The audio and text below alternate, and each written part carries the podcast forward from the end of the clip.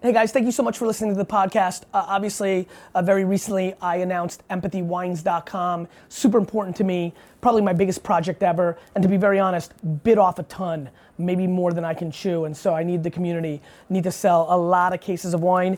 If you are, if you drink nine bottles of wine a year, it would mean the world to me if you went to empathywines.com right now and signed up for the three pack. Obviously, if you're a wine drinker, sign up for Club Empathy, which gives you a case of each and also access to an SMS service that helps you with all your wine needs, trips to Napa, wine recommendations. You'll see it. Just go to empathywines.com, empathywines.com. What's up, podcast? Big treat for you here on Thursday as the following is the audio of a Gary Vaynerchuk original film. Saving cash, whether for your business or personal life, is important if you're playing the long game. Listen closely as this episode features some brand new content. To me, the question is how do you stand out forever? There's a level of practicality that's different for everyone, predicated on how fancy they want to be. How much money do you need to take home to pay for your life that you're so happy about?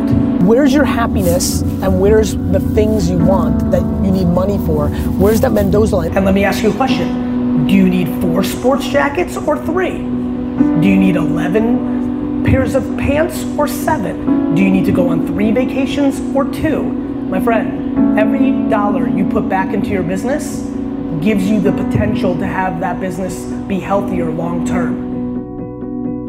I believe this entire conference and this entire space is broken and everything is based on data that isn't actually practical to the reality of the business. Most people start businesses to take the money out to buy themselves things, which is why they never build long term big businesses. You have to understand there's a fundamental reason I have the career that I have. The only thing I am is energy for the long term. When you can oversell your reality, but then build to the new reality, that's how you get big. For VaynerMedia, I was able to, over the last five years, grow us from 22 people to 800 people, from 3 million to 100 million in revenue because I can continue to do my model. We're gonna make less money this year at 100 million than we made last year at 67. Net. I don't mean percentage. Net. Historically, I've liked to run them where one year is profitable and the next year is not. So the growth is there, but the non-profitable other every other year was predicated on me being able to invest in people, advertising, or resources more people, more capabilities, because I'm gonna take the whole fucking pie. 99% of the market is short term. And the 1% that isn't and has the talent wins every time. Which makes no sense because unless you're gonna die, you should only play long term. If you're gonna live to be in 2020, you might as well play to be in 2020. The disproportionate reason that most people in this room will not win is actually not the hard work, which is what I'm going to talk about probably for the next 45 minutes. It's your lack of patience. Today, with all the things that have happened to me, I get emails on Facebook from friends I went to high school with, often starting with, Gary, you're so lucky. I reply to every single one of them, all of them, with the reply of an opening line first Jan, great to see you again. You look great. Kid's super cute. P.S. I am super not lucky. Let me remind you, Rick, remember when we graduated college and you went to the Jersey Shore every weekend and hooked up with chicks and drank beer? I worked.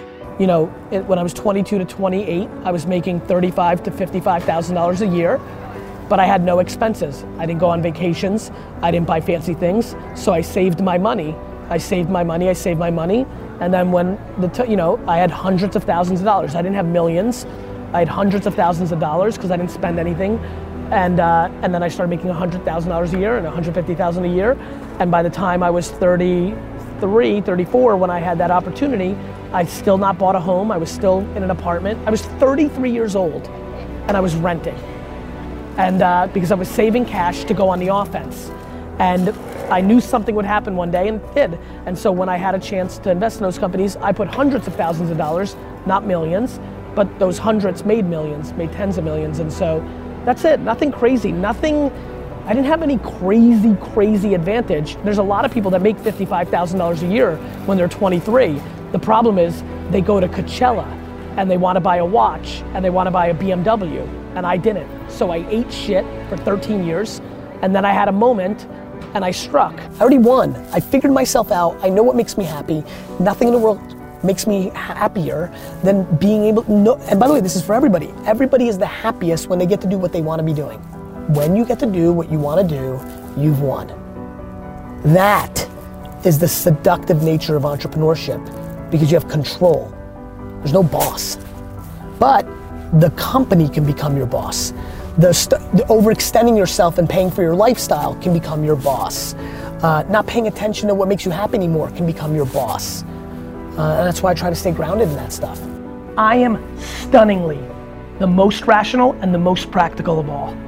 Yet I don't see that. The only way to stand out, in my opinion, is to stand out for the long term. You could do a lot of things to stand out for the next week.